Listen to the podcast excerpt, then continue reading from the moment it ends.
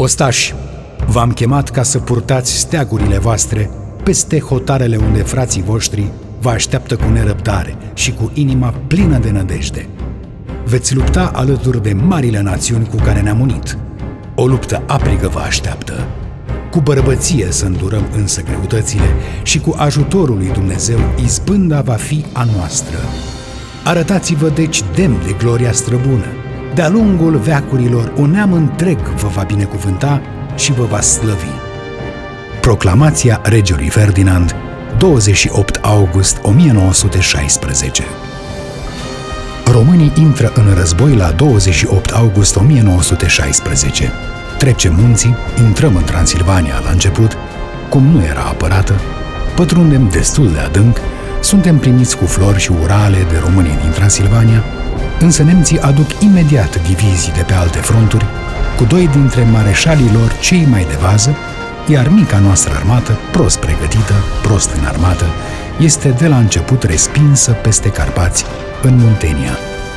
Pe frontul de sud, la Turtucaia, suferim din partea armatelor bulgare și germane o teribilă înfrângere. Încetul cu încetul, pierdem toată Muntenia într-un adevărat dezastru militar, cu toată rezistența pe văile Jiului și Prahovei, până ce suntem respinși la sfârșitul anului 1916, la granița dintre Muntenia și Moldova. Dar în acel moment se petrece o schimbare. Mai întâi vine iarna. Francezii reușesc să ne trimită prin Rusia armament și instructori, iar în timpul iernii armata română se reface, astfel încât în primăvara și în vara lui 1917 putem rezista în mod victorios pe linia Focșan-Nămoloasa-Galați. Uitați-vă pe hartă. Veți vedea că între Muntenia și Moldova, adică de la cotul Dunării și până la cotul Carpaților, este o regiune destul de strâmtă, deluroasă, unde s-au săpat șanțuri și se poate organiza apărarea. Și când, în iunie 1917, nemții încearcă ori să vină din Transilvania prin pasul Oituz, ori să atace de la sud, la Mărăști și Mărășești, sunt opriți de armata română și de bruma de armată rusă de pe acel front. În Rusia se întâmplau de mai multe luni evenimente extrem de grave. Mișcarea revoluționară, căreia îi se va zice bolșevică, a minat Imperiul Rus după aproape trei ani și jumătate de război. Comunismul reușește să infiltreze spiritul de revoltă în toată armata, în munciturimea rusă. Chiar ostașii care se luptă la Mărășești alături de români, de multe ori fug, lasă arma și îi îmbie și pe români să dezerteze. Cu toate că am oprit pe germani pe linia Focșani-Nămoloasa-Galați, Iată-ne în toamna anului 1917, în fața unei Rusii aproape complet dărâmate și cu riscul de a ne regăsi între două focuri. Bolșevicii reușesc să ia puterea în Rusia la 7 noiembrie 1917, 25 octombrie pe stil vechi, de unde expresia Revoluția din octombrie.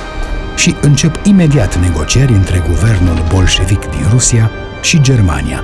Situația micii Românii care se reducea deocamdată la Moldova, cu tot guvernul refugiat la Iași, aflată între puterea germană și cea austro-ungară la apus și revoluția bolșevică la răsărit, devenise disperată. În momentul acela, Ionel Brătianu își dă seama, sau crede, că am pierdut războiul. Cedează locul celor care sunt dispuși să facă pace cu Germania. Am semnat armistițiul la 9 decembrie 1917 Apoi, după mai multe luni de negocieri, am semnat pacea la București la 7 mai 1918. În momentul când noi semnam pacea de la București, americanii intrau deja în război și, numai după câteva săptămâni de la semnarea păcii noastre, soarta războiului se va întoarce în favoarea aliaților occidentali. Din iulie 1918, pe frontul de vest mai întâi, apoi pe frontul de sud, începe dărâmarea celor două imperii centrale.